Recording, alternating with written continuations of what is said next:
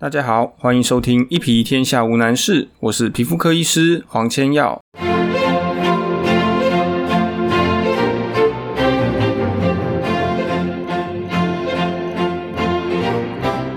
今天来跟你谈一个算是时事相关的题目。在上个礼拜六，就是九月十一号的时候，那个时候在网络上看到有人爆料一件事情，它的标题是说。二十五岁妙龄女子施打巨双旋失去左眼。那我那时候是在 PTT 上面看到的。那后来陆续当然也有在像是爆料公社啊，还有好像 d c a r 上面也有。那总之呢，我想应该都是同一个来源啦。然后它慢慢的扩散出去，然后也很快的在礼拜天的时候就已经看到有新闻去做相关的采访。那这个故事的内容是这样子的。他说：“这个患者呢，他在八月十一号的时候，到台北的某一家医美诊所去试打这个叫做爱丽丝聚双旋乳酸这样子。那这个爱丽丝呢，就是市面上俗称的叫做精灵针。那么当时他治疗的部位是额头，就是他希望他的额头能够变得比较饱满。那打完右半边以后，就额头是分两边打的啦。那他打完右半边的时候，呃，医师开始帮他治疗左边。那打着打着呢。”他突然间觉得左眼出现很多像闪电这样子的影像，那打开左眼之后，他就发现他左眼是看不见，就完全是一片黑暗。当时他当然也马上就跟现场的医疗人员反映，告诉他们说他眼睛看不到了。所以呢，他们在这个诊所那边也赶快帮他送到急诊，哦，帮他送到大医院去。但是在医院呢，医院就告诉他说，这个眼睛里面的血管已经阻塞，就是所谓的眼中风。所以没有办法恢复。那么新闻的后半段主要是在讲一些比较法律层面的问题，就是他怎么样去协商，怎么样去索赔啊。那这个不是我们今天的重点，我们就不谈了。当时看到这个新闻的时候，心情真的非常的沉重，因为这种注射造成失明，是所有在做相关治疗的医师心中最大最大的噩梦。那一旦发生，不管是病人或者是医师端，其实都会是非常大的打击，所以特别提前录制了这个节目，然后安插在这个礼拜赶快播出。这新闻有很多值得探讨的地方，那我一个一个跟你说明。第一个我们要弄清楚的是，他到底打了什么东西。从新闻里面我们可以看到，他打的是一种叫做聚双旋乳酸这样子的针剂。那么它在市场上正式的名称叫做爱丽丝。可是你也许会听过如果你是比较注意医美相关资讯的朋友，可能你会听过一个东西叫做精灵针，那这个就是它的绰号。聚双旋乳酸它是一种胶原蛋白的增生剂，简单的讲就是它可以让我们长肉，让我们在打针的部位变得比较饱满、比较圆润，所以它可以用来比如说丰颊，比如说治疗额头，让额头变得比较饱满。填补像太阳穴、夫妻宫或者苹果肌这些位置，它是一个相对起来比较新的产品，在今年才正式的在台湾上市。那我在去年的时候，算是台湾第一批被派到原厂韩国去接受这样的注射训练的医师，所以在去年我慢慢就有对这个东西有所接触。那如果你听到它的产品名称叫做聚双旋乳酸，可能会让你联想起另外一个东西。叫做聚左旋乳酸，这两个东西不只是名字很像，它在特性以及原理上也都非常非常的类似。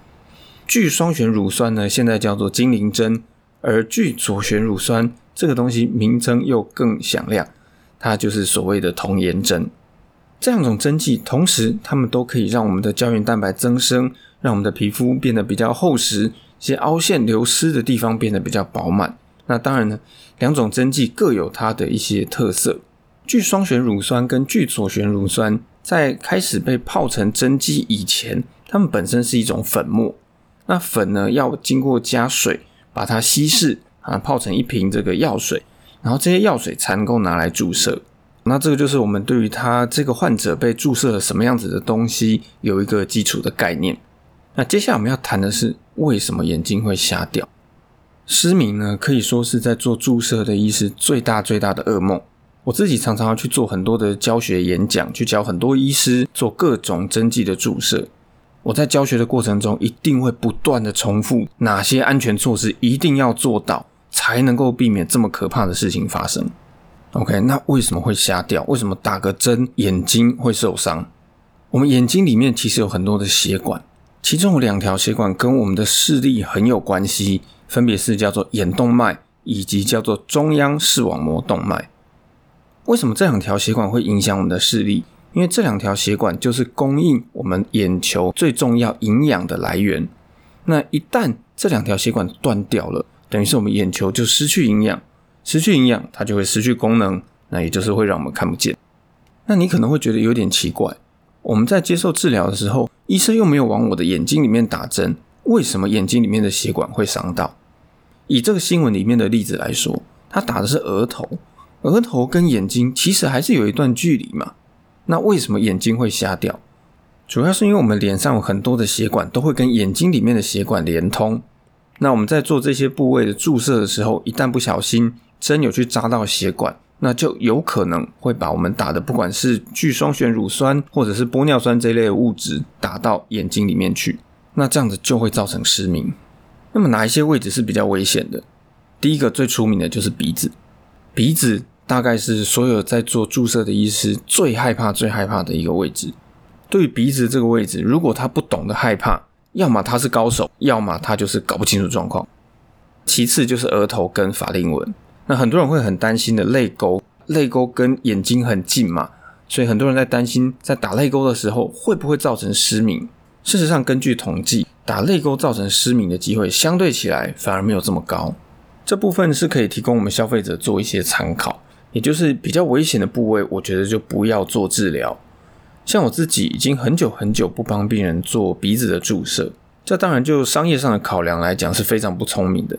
因为东方人，尤其我们台湾人这种骨架，会很需要做鼻子，也很多人常常希望我帮他打鼻子，但是基于安全上的考量，这些个案我通通都会拒绝。那鼻子有没有什么比较好的处理方式？可以啊，鼻子可以去开刀。现在鼻子开刀的这个技术已经非常非常的成熟，跟早期大家想的，好像就把一个 L 型的东西塞到鼻子里面，已经完全不一样了。现在鼻子的手术非常非常的细腻，它的效果很好。而且相对起来比打针还要安全。那手术唯一的缺点就是比较贵。在这个新闻里面，肇事的主角是聚双旋乳酸，就是所谓的精灵针。但是并不是只有精灵针会造成失明哦，任何打到脸上的东西都有可能会造成失明，像是玻尿酸，像是自体脂肪移植，像是精量瓷或以前叫做维金瓷，还有像伊莲丝，这些其实都有可能。那为什么只是打个针会造成失明这么可怕的事情？我们就来了解一下背后的原理。之所以会失明，我们刚刚有讲到，它就是血管阻塞所引起的。那血管为什么会塞住？不管你接受注射是什么样子的东西，是玻尿酸也好，是聚双旋乳酸也好，或者是其他的一些填充物，它们呢都是一些胶体或者是粉末。这些针剂的物质一旦跑到血管里面，它就会把血管塞住。你可以想象家里马桶或者是水槽的水管不通，塞住了，里面有杂物这样子的感觉。那这些针剂没事，为什么会跑到血管里面去？这些治疗都是一些注射的程序，也就是他用用一个针筒，用一根针把这些针剂打到我们的皮肤里面去。那这些针呢，在注射的过程中，有可能就会刺到我们的血管。我们脸上其实有非常非常多的血管，有比较大条的动脉跟静脉，也有比较小条的一些微血管。那么这些比较大条动脉、静脉又有分比较重要的，就是它可能会影响一些重要功能的，或者是一些相对起来没有那么大重要性的血管。在注射的时候，如果针头不小心扎到这些重要的血管，而注射的医师又没有注意，而继续的做注射，这个时候这些针剂就会进到血管里面，然后被推推推推推推到眼睛里面，就造成失明。有时候运气没有这么不好。它可能没有被推到眼睛里面造成失明，但是呢，这些东西仍然会造成局部血管的阻塞。那局部血管阻塞就会让皮肤烂掉，会坏死。那这种通常都会留下疤痕，所以还是非常可怕的。另外还有一种状况，它虽然不会造成失明，但是有可能会造成皮肤坏死。那这种情况呢，并不是你的针去扎到血管里面，而是你在血管旁边打太多的针剂，把血管压扁。那这种感觉有点像你把浇化的水管踩住，虽然它里面没有塞住，但是它一样水是过不去的。这种状况通常发生在皮肤组织比较紧密的位置，比如说像鼻子、额头还有下巴。你听到这边应该吓坏了吧？我想你从此再也不会想要去做任何针剂的注射。但是我要平衡报道一下，虽然它有这么多可能的潜在的危险性，但是真正发生的机会其实没有这么的高。但我并不是鼓励你去冒险。如果刚刚我们讲的这些并发症对你来讲真的太可怕，你觉得是很大很大的心理阴影，那我会建议根本就不要去考虑做这样子的治疗。我一直认为做医美的治疗，消费者最重要的是必须要开心，不管是他对结果必须要开心，或者是对于这个过程，他也必须要开心。如果说有一种治疗让你的心理压力实在是太大了，那真的是不要做会比较好。好，那有没有办法可以避免？很遗憾的是说，我们并没有一个方式可以让它完全不会发生，但是我们的确有一些方法可以减少这些可怕的后遗症所发生的机会。第一个，目前大家最常使用的方式，也是我很爱用的一个方法，就是使用一种叫做钝针的特殊针具。我不知道你有没有被抽血过？我们在被抽血的时候，它就是拿一根粗粗然后又尖的针扎到你的血管里面，然后把血抽出来。那钝针呢，它的头就跟我们抽血的这种针头不太一样。钝针的头它是圆的，那圆的呢，它就没有办法直接扎到血管里头。钝针它有点像你拿一根筷子，然后再扎汤面里面的面条这种感觉。你要拿筷子去扎到面条，其实是相当不容易的。